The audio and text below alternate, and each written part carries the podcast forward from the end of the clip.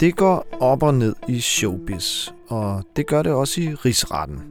Efter en periode, hvor det er gået rimelig godt for Inger Støjbergs forsvar, så har denne her uge været knap så god for den forhenværende minister. Det skal vi tale om i dag i podcasten Støjbergs Instruks. Jeg hedder Anton Geist, og med mig her i Informations lille lydstudie i Store Kongensgade har jeg den unge, smukke Ulrik Dalin. I denne podcast samler vi to hver uge op på begivenhederne i rigsretten og diskuterer, hvordan sagen mod Inger Støjberg skrider frem. I denne her episode, der vil vi tale om den sidste del af afhøringen af forhenværende departementchef Uffe Tordal Petersen, der ikke klarede sig særlig godt. Og så skal vi tale om to notater med et enormt interessant indhold. Det ene er skrevet af afdelingschef Frank Bundgaard, og det andet det er som end forfattet af Jonas Christoffersen, der var direktør for Institut for Menneskerettigheder dengang han skrev det. Men, og det er jo virkelig en besynderlig omstændighed, i dag er en del af Inger Støjbergs forsvarshold. Ulrik, lad os begynde med departementchef Uffe Tordal Petersen. Øhm, vi talte om første del af afhøringen af ham i den seneste episode af podcasten her, og i denne her uge, der blev afhøringen af ham så afsluttet. Han kom ind på det politiske pres, som de var underlagt i ministeriet, og øh, det synes jeg lige, vi skal starte med at komme omkring, for det er faktisk ret interessant. Det er det. Øh, det drejer sig kort fortalt om, at øh, Uffe Tordal forklarede, at han havde været nødt til at handle. Øh, og baggrunden for, at det er noget særligt at sige sådan, det er, at han i marts, lige da ombudsmanden, i marts 2016, lige da ombudsmanden var gået ind i sagen, der havde han en uh, telefonsamtale med ombudsmanden, mm-hmm. og det er kommet frem her i rigsretten. Og øh, i det notits, som ombudsmanden skriver efter samtalen, retligt mm. set, ikke? og i den, der øh, øh, undrer ombudsmanden sig over, at, øh, at man er gået i gang med at adskille de her par, før at der fra ministeriets side var lavet retningslinjer til Udlændingestyrelsen, som skulle stå for det her. Og øh, det kommenterer ombudsmanden over for Tordal. Tordal, ifølge ombudsmandens notits, kommenterer det ikke. Men det man altså kan forstå, det er, at for ombudsmanden, havde det rigtigste været, at inden man gik i gang med at adskille de unge par, så skulle der være udarbejdet nogle nærmere retningslinjer for, hvordan det skulle foregå. Det lyder jo også øh, umiddelbart rimeligt. Ja, det gør det. Øh, men det er så i den situation, øh, når Tordal bliver spurgt om, jamen, hvorfor ventede I så ikke på de her retningslinjer? Og så svarer han bare, at øh, han for så vidt var enig med ombudsmanden. Men øh, ifølge ham, altså Tordal, så var der meget stor forskel på den bedste af alle verdener, og det kunne man så forstå, det må være den ombudsmanden levede i, mm. og så virkeligheden. Fordi virkeligheden for ham, som chef for Inger Støjbergs ministerium, var, at der var et meget stort pres på ministeren, et meget stort politisk pres, for at hun skulle gøre noget ved denne her sag om de unge asylpar, dem som Inger Støjberg kaldte barnebrude. Der var pres fra Socialdemokratiet, som indkaldte til samråd. Der blev stillet spørgsmål fra andre partier. Og Inger Støjberg... Og skal vi ikke lige sige, Ulrik, når der var et politisk pres, og i det her tilfælde fra venstrefløjen endda, fra Socialdemokratiet, så var det altså ikke fordi, at Socialdemokratiet var bange for dengang, at Inger Støjberg var ved at gå for langt. Nej. Tværtimod. Ja. Det var fordi Dan Jørgensen, der i dag er klimaminister, men dengang var udlændingoverfører, han øh, ville presse hende på, om hun nu var effektiv nok ja. i sin adskillelse af de her barnebrud, som man kaldte dem. Om fra han, deres ældre gjorde nok. Præcis. Øh, og, og, og derfor så mente Tordal, altså for lige at vende tilbage til ham, at øh, de var nødt til at agere nu. Øh, de var simpelthen ikke kom, de var, de var ikke kommet afsted med, sagde han, og, og skulle først vente på retningslinjer, som det kunne tage lang tid at, at få udarbejdet. Og han mente også, at øh, den, så, man var så gået i gang med adskillelsen, men det var selvfølgelig sket inden for lovgivningens rammer, og så tilføjer han også på basis af det her ministernotat, vi har snakket om mm. en del gange her, mm. og sikkert også kommer til at snakke om senere. Det gør vi desværre, ja. Øh, så derfor så havde departementchef Uffe Tordal Petersen, altså med sine egne ord, han havde følt sig helt tryg ved, at man, om man sige, kørte, selvom det hele ikke var på plads. Ja, ja. Og det er jo vildt nok, at han sidder og erklærer sig enig i, at man bør egentlig ikke begynde sagsbehandlingen, før man har udarbejdet nogle retningslinjer. Og det bør man vel slet ikke på et felt som det her, hvor det faktisk var svært at finde ud af, hvor var grænserne. Ja. Og alligevel så er det simpelthen en umulighed mm. ikke at handle med det samme, fordi der er så stort et politisk pres. Og man kan jo ikke lade være med at tænke over, at det er interessant, at der så opstår sådan en her skandalesag på udlændingområdet. Tidligere har vi set statsløse sagen, og så har vi jo i særdeleshed set Tamilsagen. Mm. Altså det er bare et område, hvor der sker nogle ting, som nok i høj grad skyldes det politiske pres, som Tordal han talte om der, og som flere embedsmænd også har været inde på øh, under afhøringerne i Instrukskommissionen, og som jeg også godt tror, vi kan regne med, at flere kommer til at tale om i løbet af rigsretten her. Men lad os gå videre til øh, en anden del af Uffe Tordals forklaring, som øh, også viste sig at blive interessant. Øh, og så er vi altså desværre tilbage ved det her notat. Og jeg siger desværre, fordi det er simpelthen øh, så besværligt at forklare, øh, hvordan det nu forholder sig med det her notat. Vi har det som om, vi hver gang skal stille sådan et øh, større dukketeater op, før vi øh, kan gå i gang med at spille. Men altså, hele sagen her, den handler jo om, at øh, Inger Støjberg tilbage i øh, begyndelsen af 2016 ønskede at adskille alle asylpar, hvor den ene part var under 18. Og øh, sagen er, at det er ulovligt at adskille dem alle sammen sådan en blok, øh, for der kan være nogen, der i kraft af internationale konventioner har ret til at blive sammen. Og hele denne her rigsretssag, den handler så om, hvorvidt Inger Støjberg imod bedre vidne ligesom alligevel iværksatte en undtagelsesfri adskillelse og fastholdt den efterfølgende.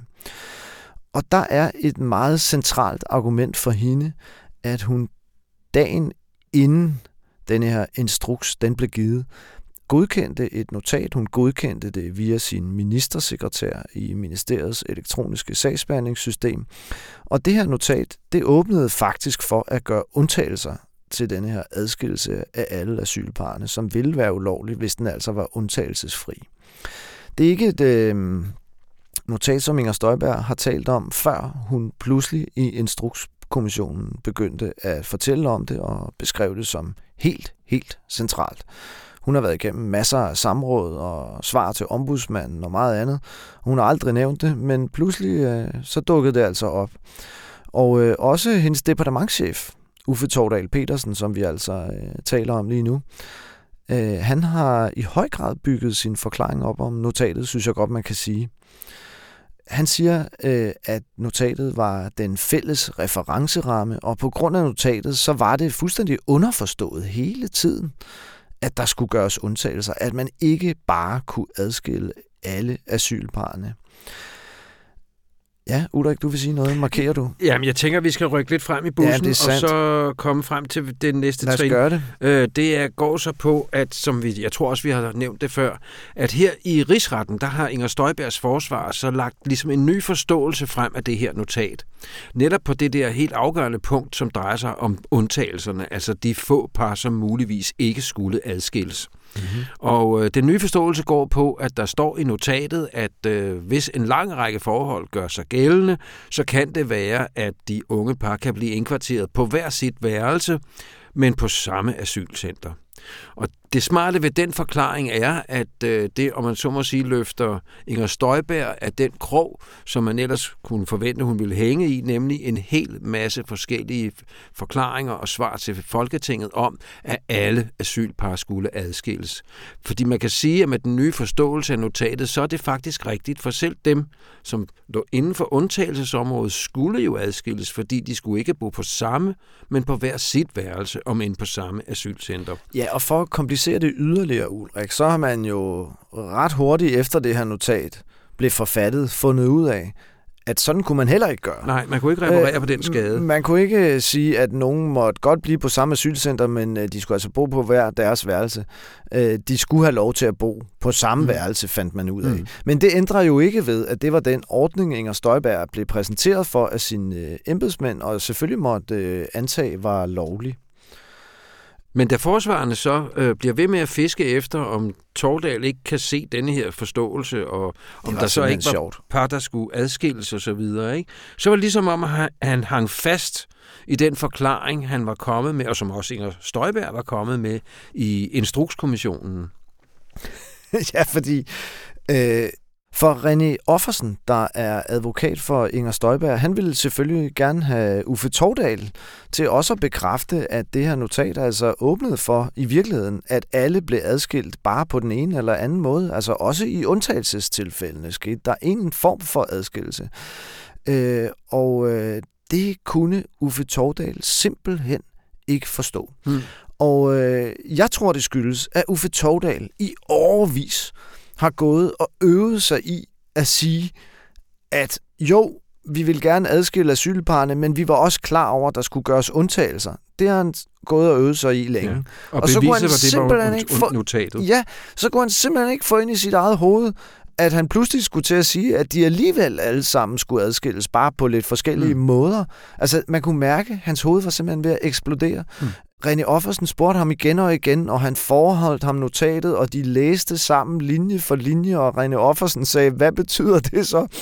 Men øh, Uffe Tordal kunne simpelthen ikke øh, forstå det øh, og rigtig formulere det. Og det blev en lidt pinlig omgang. Og den interessante øh, konklusion er jo, at på den ene side er Uffe Tordal et vidne, der støtter Inger Støjberg langt hen ad vejen, men det viser sig altså nu, at på den anden side, så er de to faktisk slet ikke enige om betydningen af det her notat, som er så fuldstændig centralt i deres begges forklaringer. Og det udgør jo et problem, og man fik næsten helt ondt af advokat René Offersen, der ufrivilligt kom til at afsløre denne her uenighed, når han egentlig gerne ville have haft Uffe Tordal til at bakke op om Inger Støjbergs fortælling om notatet. Men nok om Uffe Tordal. Øh, nu skal vi videre i teksten. Vi skal videre til Frank Bundgaard, som øh, var afdelingschef i boligafdelingen i Udlændinge, Integrations- og Boligministeriet, som det jo faktisk hed. Han blev afhørt torsdag i denne her uge, og det var faktisk en temmelig interessant afhøring. Synes du ikke det, Ulrik? Jo, det synes jeg. Øh, og det, der gør det interessant, det er, at fordi han var afdelingschef, så deltog han i et såkaldt koncerndirektionsmøde tilbage den øh, 10. februar om formiddagen 2016. Det er også et møde, vi formentlig har talt en del om, øh, og kommer til at gøre igen. Men øh, han, øh, fordi han var fra boligafdelingen, har han hverken lod eller del i hele den her sag. Han var kun med, fordi Boligministeriet på det tidspunkt altså lå i Støjbergs ministerium, var en del af det. Ikke? Så han øh, har øh, deltaget i det her koncerndirektionsmøde, og det er jo der, hvor øh, Løkke Sørensen, altså ministeriets juridiske øh, chef øh, på et tidspunkt øh, siger til ministeren, at uanset hvad øh, du siger, minister, så skal danske myndigheder følge danske regler og internationale forpligtelser. Ja, det er hun i hvert fald selv forklaret, ja. hvad hun siger. Øh, ja. Men Inger Støjberg har også bekræftet, at hendes øh, afdelingschef, Lykke Sørensen, sagde noget i den retning. Øh, men tilbage til, til Frank Bundgaard. Øh, han øh, øh, kommer og sidder der og har en fornemmelse af, at da Uffe Tordal og, og Inger Støjberg og Lykke Sørensen kommer ind, så virker de sådan anspændte, og han bliver spurgt om, hvordan han kan se det anspændt, og han siger, jamen det er sådan den måde, man kigger på hinanden, eller ikke kigger på hinanden, og øh, deres kropssprog og den slags. Han fornemmer altså, at, øh, at de måske kommer fra en tidligere diskussion. Og hans erindring er så, at øh, der ret hurtigt, så er det enten Uffe Tordal eller Inger, eller Inger Støjberg, der siger, at øh, jamen, alle par skal, skal adskilles. Mm. Og øh, så ifølge hans forklaring i rigsretten, så Lykke Sørensen, hun reagerer så ved meget insisterende at læne sig frem og sige, at det vil være i strid med konventionerne, hvis man gør så noget. Og det, der så gør ham ekstra interessant, udover at han altså deltager i det her møde, det er, at han godt et halvt års tid efter så skriver han ned. Han har en idé om, at han han tager umiddelbart noter ved sådan nogle møder. Han kan så ikke finde de her noter. Og Nej, så, og, på, og på det her tidspunkt er det jo gået op for ham, at det ja. kan gå helt galt ja, med den her det, sag, han som han sagde. Ja. Ikke? Altså, øh, der har været nogle samråd i Folketinget. Ombudsmanden er gået ind i sagen. Øh, og Frank Bundgaard her, han kan altså fornemme, at lokummet begynder at brænde. Han leder efter sine øh, notater, men han kan ikke finde dem. Og så øh, gør han det, som øh, klassisk embedsmandslogik tilsiger, at så laver han et referat. Han skriver det ned, han kan huske. Mm. Øh, og det er jo et temmelig interessant øh, referat af det her møde. Og det er det ikke mindst, synes jeg, fordi Frank Bundgaard, som du startede med at sige, Ulrik, er sådan lidt en udenforstående. Han er ikke en aktør i denne her sag, og med alle andre af de centrale kilder, stort set, i hvert fald langt de fleste, der får man nogle gange lidt mistanken om, at øh, de forklarer, som de gør, fordi de også skal passe på, at de ikke ender en disciplinær sag efter rigsretssagen. For nogens vedkommende og for andres vedkommende er opmærksomme på deres omdømme. Det behøvede Frank Bundgaard ikke rigtig tænke på, for han spillede ikke nogen rolle i sagen. Han er, har sådan lidt en en observatørstatus ja, i virkeligheden. Ikke? En slags outsider. Ja, præcis. Skal vi ikke lige uh, finde, uh, Ulrik, jeg sidder lige og bladrer papir ja. Skal vi ikke lige, har du det? Ja, jeg har, hvad han skriver ja, kan i sit notat. Det, det er så et håndskrevet notat, ja. som de har forelagt for mm. dommerne og for uh, dem, der skal afhøres. Og det er ret kortfattet, og der skriver han så, alle flygtningepar, hvor den ene er mindreårig, skal adskilles fremover. Lykke, kolon, og det er så Lykke Sørensen, afdelingschefen inden for den udlændingeafdeling. Lykke. Generel regel vil være i strid med konventionerne. Sagerne skal behandles individuelt og med mulighed for undtagelser. Tydeligt, at spørgsmålet har været drøftet før. Ingen udtalt konklusion, men toget kører. Yes. Og øhm, i rigsretten, der blev øh, Frank Bundgaard selvfølgelig øh, bedt om at forklare nærmere, hvad det betød. Øh, og øh, der var det altså, han forklarede, som du sagde, Ulrik, det her med, at, øh, at det enten var Inger Støjberg eller Uffe Tordal, der havde sagt, at nu vil man altså adskille alle asylpar. Og det havde Løkke Sørensen øh, protesteret imod. Og det interessante er så, at han vurderede, sådan som han forstod situationen, så øh, var det ikke sådan, at nogen så sagde til Løkke Sørensen, jamen selvfølgelig øh, skal vi nok øh, gøre undtagelser. Tværtimod forstod han det omvendt. Han synes at kunne se, at Inger Støjberg trak på skulderen sådan lidt, eller ja, ja, det, det har vi hørt før fra dig, Løkke Sørensen. Og øh, der var ikke rigtig nogen konklusion. Man sagde altså ikke, at man ville gøre, som Løkke Sørensen sagde, og han fik indtryk af, at øh, nu vil man fortsætte men undtagelsesfri adskillelse. Det var det, han mente med toget kører. Ja. Det er også interessant nok, fordi han blev faktisk også vist en mail, som øh, vi her på Information jo kan tage æren af at have afsløret. Ej, den kan vi godt lige at tale om. Ja, ja, ja. Tilbage i februar 2019, det er en mail fra Henrik Grundet, som på det tidspunkt var direktør for Udlændingestyrelsen, altså den myndighed, der skulle effektuere adskillelsen af alle de her unge asylpar. Øh, på vej hjem fra det her koncerndirektionsmøde, hvor Henrik Grundet også havde deltaget, der sender han så en mail til nogle af sine kolleger og siger for ham at se, var der ikke nogen tvivl om, hvad ministeren mente på øh, mødet, øh, uanset øh, børnekonvention og fælles børn. Ja, altså man måtte forstå, vi skal nok ikke gå for langt ind Nej. i den her mailudveksling, men øh, man måtte Hvor forstå mailen, man, ja, selvom vi godt kunne tænke os det, så måtte man forstå mailen sådan, at Henrik Grundet øh, skrev, at øh, ved mødet, der havde ministeren givet udtryk for et ønske om en undtagelsesfri praksis, uanset konventionerne. Og det bekræftede han også i Instrukskommissionen, at det var sådan, han havde forstået det her møde. Og jeg synes da lige, Ulrik, at vi skal sige om den her mail, at det var jo virkelig interessant. Det er det eneste skriftlige, der findes, ud over det her referat skrevet af Frank Bundgaard, men det er det eneste fuldstændig samtidige skriftlige materiale om koncerndirektionsmødet. Det er skrevet halvanden time alligevel, efter. Alligevel, så blev det hemmeligholdt for Folketinget, der spurgte efter den her mail, og øh, det blev hemmeligholdt for ombudsmanden, der gang på gang henvendte sig til ministeriet, og øh, som jo blev øh, temmelig sur ja. på ministeriet, da vi to afslørede eksistensen af denne her mail dengang i 2019, og kritiserede af styrelsen og ministeriet for, at han ikke havde fået den Klar fejlvurdering. Ja. Men den, øh, vi må hellere tilbage til sagen her, fordi... Øh, Jamen det, som Bundgaard så siger, ja, da han får vist denne her mail her på sin skærm, det er, at han, øh, han synes umiddelbart, at det ligner meget det indtryk, han havde fra koncerndirektionsmødet. Yes. Så der ligger altså i virkeligheden sådan to ting på skrift. Mm. Der er Henrik Grundets mail, og der er Frank Bundgaards referat, øh, som begge to øh, peger i en retning, der øh, måske ikke er så øh, heldig for Inger Støjberg.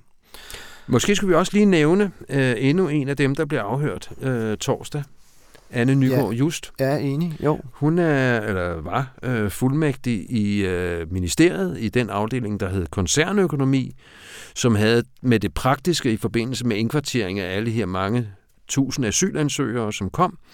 Og øh, hun er også interessant på den måde, at det er hende, der er første skriver øh, den, der ligesom starter det her øh, notat, som bliver til ministernotatet. Men det, der især var interessant, øh, som hun forklarede her, det var, at øh, det her notat, som hun jo følte en, en vis form for ejerskab til, fordi hun var den, der havde startet det, at det blev overhalet af de drøftelser, som øh, kom efter ministeren havde godkendt det den 9. Og både Inger Støjberg og Uffe Tordal har jo, som vi lige har sagt for, for, for lidt siden, øh, gjort det her notat til lidt af et omdrejningspunkt i deres forklaringer. Ja. Sagde du, Ulrik, det her med, at hun deltog i øh, mødet møde der 15.30 den 9. Nej, februar? det vil vi ikke komme til endnu. Nej, men så vil, synes jeg da bare, at vi skal komme frem til Nå, det. okay. Ja, ja. Ellers så bliver vi da lidt for lange i spyttet. Ja. Skal jeg gøre det? ja, det kan du godt. Okay. Altså, øh, Anne Nygaard, just, øh, hun deltager i et møde den 9. februar 15.30 2016. Og øh, ved mødet, der deltog også Jesper Gori, øh, en kontorchef, øh, der spiller en meget central rolle i sagen her, og så Inger Støjberg. Og selvom Inger Støjberg kort før det her møde havde godkendt det ministernotat, som åbnede for ikke at adskille samtlige par, så dukker hun op til det her møde, og ifølge Anne Nygaard just bliver ved med at trykke Jesper Gori på maven, som øh, fuldmægtigen her formulerede det, fordi hun ikke bare accepterede, når han sagde, at der var behov for undtagelser. Og det er præcis fordi Inger Støjberg dukker op her og opfører sig sådan her, at hun antager, Anne Nygaard just altså, at notatet det blev overhalet af virkeligheden. Altså Inger Støjberg dukker for hende at se op til mødet og ønsker noget andet, end hun lige har godkendt i notatet. Og senere hører hun også øh, fra andre embedsmænd, øh, at det samme har udspillet sig ved efterfølgende møder. Og øh, det er selvfølgelig et interessant vidneudsagn, fordi hele sagen her jo altså handler om, hvorvidt Inger Støjberg accepterede, at der skulle gøres undtagelser, og fordi Inger Støjbergs forklaring er bygget op omkring det her notat, som Anne Nygaard just altså er en af de vidner, der så tvivl om. Og det, der måske også er vigtigt lige at hæfte sig ved her, ikke, det er, at der ikke blev truffet nogen konklusion på det møde. Ja, det er igen, altså ikke sådan, at hun kunne gå fra det møde og sige, nå ja, øh, det kan godt være, at ministeren politisk set gerne ville adskide alle ad, men hun accepterede, at der ville være undtagelser. Tværtimod havde hun det modsatte indtryk. Ja, det er en vigtig pointe, Ulrik. Nu kommer vi så frem til, ja måske bolset i pølseenden. Som man siger. Ja. Øh, Jonas Christoffersen, som er en del af det team, som forsvarer øh, Inger Støjberg, men som jo måtte komme i den særlige situation, at han i dag var indkaldt som anklagerens vidne. Fuldstændig besønderlig situation, ja. ikke? Det, det må kan man jeg slet altså ikke mindes, sige. en lignende situation. Nej, det vil jeg også sige. Men øh, grunden til, at han skulle indkaldes, det var, at øh, han i februar 2016, og ja, i foråret 2016, der var han direktør for Institut for Menneskerettigheder.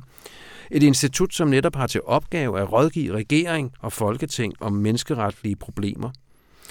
Og øh, han øh, blev afhørt om en uformel telefonsamtale, som han havde haft i formentlig i marts med Uffe Tordal, altså den her departementchef, vi allerede har nævnt nogle gange.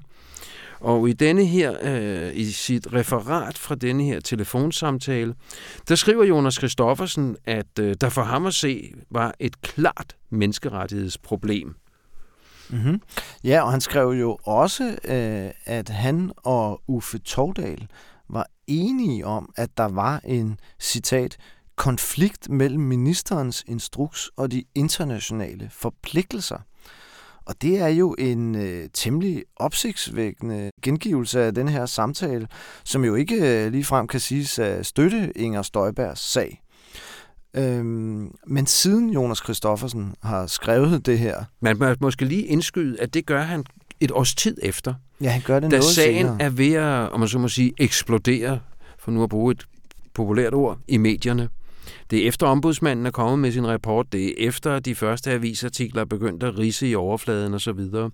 så bliver det åbenbart tydeligt for Jonas Christoffersen, at han skal have nedfældet, hvad, hvad han har gjort, og derfor så sender han en mail til sig selv med de her overvejelser eller det her referat, og beder om, at det bliver arkiveret. I virkeligheden lidt samme embedsmandslogik, som vi talte om lige før. Ikke? Altså fra en bundgård, der tænkte, jeg må hellere se at få skrevet det her ned. Mm. Jonas Christoffersen tænker også, det her det skal nedfældes. Ja.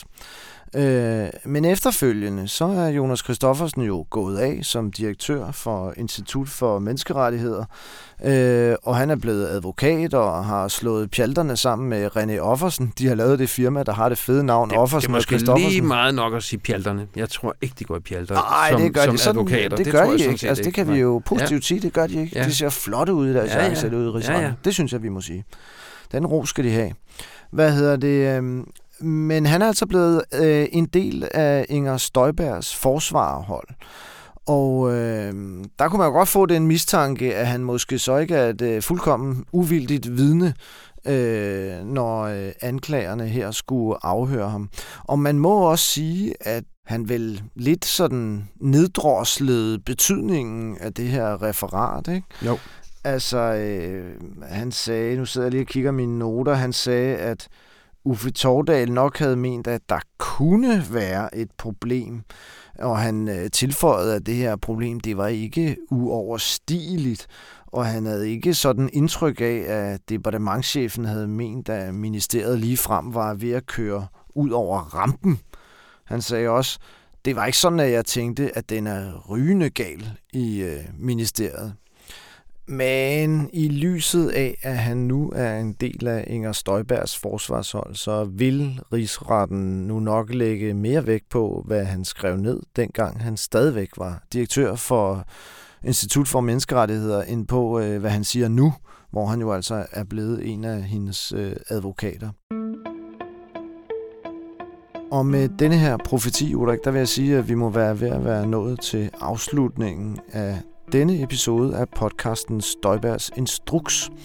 Vi hedder Anton Geist og Ulrik Dalin, og hver uge samler vi op på ugens begivenheder i rigsretssagen mod Inger Støjberg og diskuterer udviklingen. I næste uge, der skal vi nok især tale om nogle afhøringer af en afdelingschef, der hedder Line Skytte Mørk Hansen, som spiller en absolut hovedrolle i sagen. Det bliver rigtig spændende, tror Ja, det gør det og vi kan kun anbefale, at du lytter med. Du kan finde os i din foretrukne podcastafspiller. Podcasten er klippet sammen med Anne Pilegaard, og Rasmus Bo Sørensen er redaktør.